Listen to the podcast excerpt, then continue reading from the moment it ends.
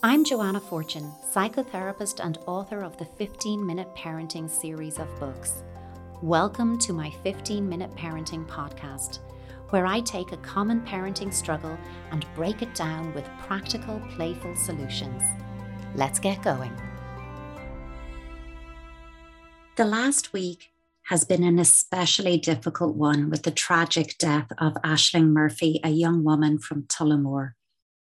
This case has dominated news coverage and elicited a national wave of grief with numerous memorials held all around the country in her memory and in the memory of all of the women who have died by male perpetrated violence in Ireland. This kind of mass coverage can result in our children being exposed to news that is difficult to understand and difficult for us to explain to them. It brings up complex themes around death and what it means when someone dies, as well as murder and an extended piece around gender based violence. None of these topics come with a script when it comes to parenting, and we still have to parent through them. So it can be really difficult to not only find the words to say it, but to even know where to begin such a conversation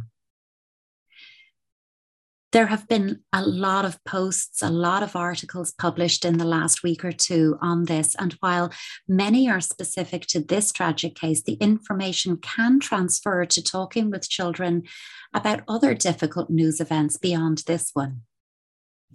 I have received many requests from listeners to cover this topic, and I agreed that I would.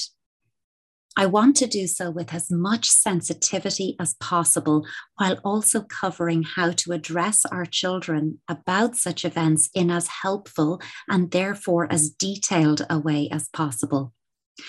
So, this is really my warning, my content sensitivity warning for anybody listening right now, because some of what I will discuss on this episode may be difficult to process for any of us at this time. And please do be good and kind to yourself, particularly if you are directly connected to this death or if another life event has been triggered by this tragic news for you. You can always return to this episode anytime it might feel safer and more comfortable for you to do so. I really just want you to mind yourself and to pay attention to how this is feeling for you. Like everyone else, I felt the tragic news that a woman had been killed, and it was with a heavy heart that I processed the additional details that emerged around the circumstances of Ashling Murphy's death.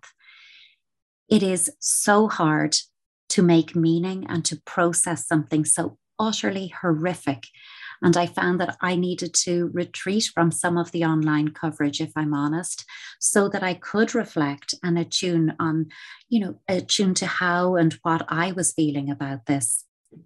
This tragic death brought back to mind other women who have died in all too similar circumstances and the pull of the essential conversation about how women do not feel safe simply going about their lives felt a little overwhelming for me for a time.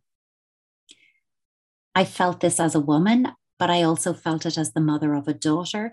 I felt it as a sister. I felt it as a friend. Multiple levels, this was impacting. I turned away from online coverage, but not from these feelings. And it's important that we give ourselves permission to feel how we are feeling in the moment but that we also are allowed to say, I can't take in any more of this information until I have the space and opportunity to process what I'm already feeling. I have had emotional conversations with family, with friends, with my husband, and I've wondered how I would discuss this with my child if she were to show signs of knowing about it. And I think this, you know, I think that point is as good a place to start this conversation as any other, you know, in terms of what our children know. Generally speaking, and as always, please hear what I am saying about age groups in terms of developmental ages rather than chronological ages, as even children of the same age may develop at different paces in terms of emotional development. I would suggest protecting children under the age of seven years old from news events such as this or any similar tragic event as much as is possible. What I mean by that is to try to avoid exposure to the news on TV or radio and be sensitive as to what newspapers might be lying around. Also, be aware that with the best will in the world, our young children can unintentionally walk in and overhear our adult conversations. They might come in and we quickly stop, but they've gotten a nugget of what we were saying, or a couple of words, or an iota that they then will quickly fill in the gaps around. We can be cautious about what we talk about in the, their general vicinity and all of that, but that is not always a situation within our control.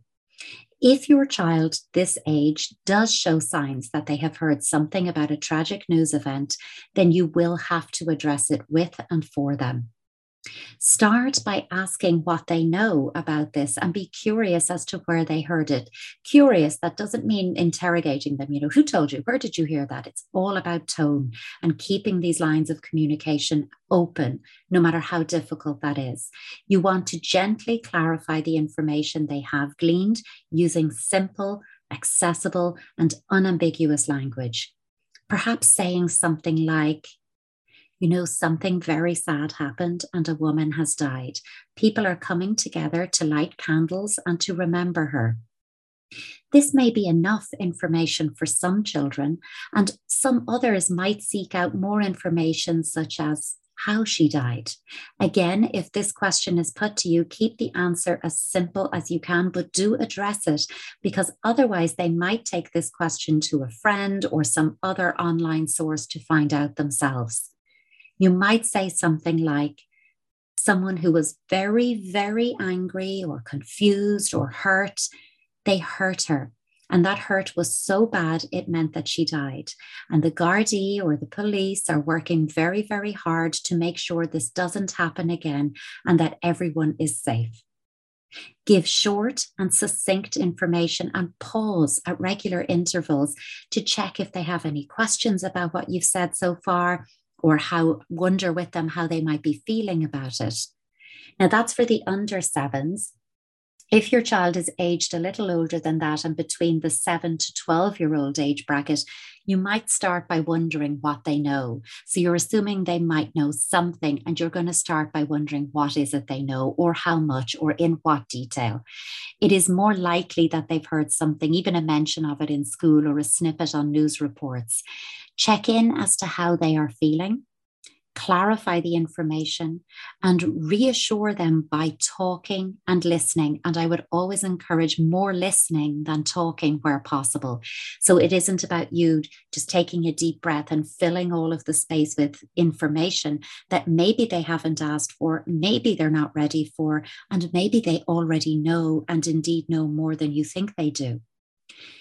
You may need to add some small additional details about the news event for this particular age group. And again, in this instance, because people have asked me to be as specific as possible, because there are some articles out there that are offering general advice, but specifically words on this event.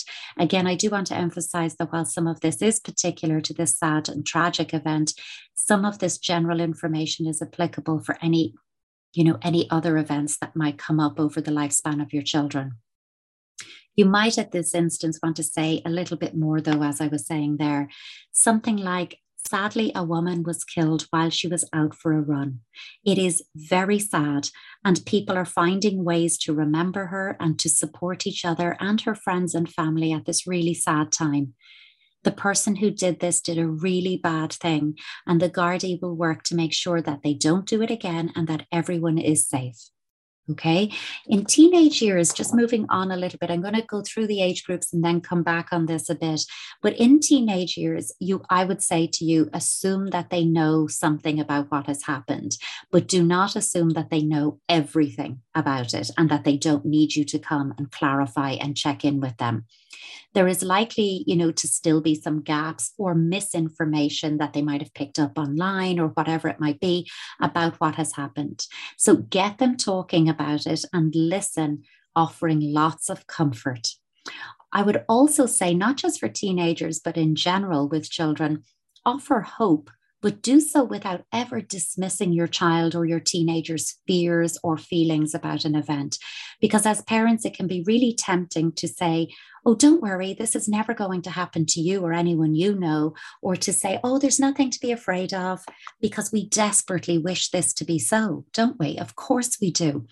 But actually, dismissing or minimizing children's feelings does not offer the reassurance we think it does. It doesn't do it for adults either, by the way. It serves only to teach children that they cannot bring complex and difficult feelings to us. And on this and everything else, we do want them to bring their feelings to us, not to the internet, not to friends, not to anyone else, but to us. Be very aware when you come in to have a conversation like this or anything related to this with your children or teenagers. Tune into, check in with your own thoughts, feelings, and fears. Be really honest with yourself. It is okay for your child or teenager to see that you are also upset angry, confused about any news event, you can say, Look, I don't know why somebody would do this. It makes me feel confused and angry and scared too. It, it reassures them that there aren't any clear answers and that they're not alone in their own feelings. And it's something that you can enter into a shared space on together. It is also okay to pause the conversation and say, you know what? I'm so glad that we can talk about this together. And this is not a once off conversation. I, I need to pause it now and to take a break from these thoughts and feelings, but we can return to it again. Or you could give a specific time. We can return to it tomorrow or later on, or you know, you can be specific about when you will return to it if you want when you take that pause from the conversation make you know moves to do something that is comfort and nurture driven. You know you might say something like you know what? Let's make a cup of tea or a hot chocolate. Let's get a snack and sit and watch an episode of your favorite show together for a while so that you're not having a difficult conversation pausing it and then leaving your child alone in the aftermath of that conversation. Stick with each other in the aftermath it doesn't mean you have to keep talking about it. Your presence can be very comforting and soothing. We offer our children hope at times like this by highlighting those who are working for good in the situation. And there are always people working for good in any difficult and tragic situation. The Gardaí the community vigils we've seen all around the country, the emergency service providers, the people who rush in and rush forward or step forward to help. That's where the hope is. We acknowledge the tragedy. And we say that thankfully, such events are rare, and we have people working to keep our community safe for everybody to live in. We emphasize that our children are loved, they are safe, and they are protected and we stay as available, both physically and emotionally, as we can over the coming weeks to support them through this. And we check in with ourselves. I do want to emphasize that time and again in this episode that it's really important we pause and we take care of ourselves and attend to ourselves with the same kindness and consideration that we afford our children or anyone else in such situations. The other thing that came up in questions that came from you guys listening was, you know, how do I have the broader conversation that this event or any other event might bring up that could include, you know, a conversation about racism or, you know, other forms of discrimination. And in this instance, it's a broader discussion that's needed about violence and specifically gender based violence. That's also a very difficult topic to discuss with our children, but they will have heard terminology or seen hashtags and they will be curious about this and they will want to know something about it. We're also going to hear lots of calls for programs of education in our schools, but beyond school settings, there is a role for all of us in such an approach. You may want to think about how you will explain something like gender based violence to your child or teenager and I mean, you may want to consider it now at the time of having the conversation as to what happened. With older children, you might start with, you know, what they already understand about gender based violence, clarify the misinformation, and build on what they know by giving them a little more okay a little at a time checking in how they're how that's sitting how they're processing it making sure they understand it. Again i'm going to offer a suggestion as to how you say this. Please don't hear these suggestions as a script to memorize. You will have to do this in a way that works for you and your child but perhaps say something like gender-based violence includes beliefs that women aren't as good as men or as deserving of the same treatment and respect. Things like teasing name calling, telling jokes that are cruel or unkind or use unkind language about women or any group of people are all things that we need to stop and call out. Even if it is our friends who are saying these things or our friends who are looking up and sharing images online that treat women with disrespect, we need to have the courage to tell our friends that this stuff is not okay and that it is never okay to make anyone feel uncomfortable or unsafe. If it continues, you are allowed to walk away and to say that you are uncomfortable. Now, this part of the conversation is a bigger one. It may start now framed by a particularly tragic news event, but it needs to be one that you return to and you grow up and expand upon in line with your child's development. Change like this is a movement, not a moment. And it's really important that we see, like, we're going to start this conversation because it's really pertinent now. It's really important. And there might be questions our children have now. But you know what? We will be coming back to this and we will be having this conversation over and over in it and in more detail. I really hope that this episode has been helpful, even a little helpful at such a sad and difficult time. Tragic news events are thankfully rare, but they hurt so deeply when they occur. Be good and kind to yourselves and each other. Thank you for listening. Thank you for listening.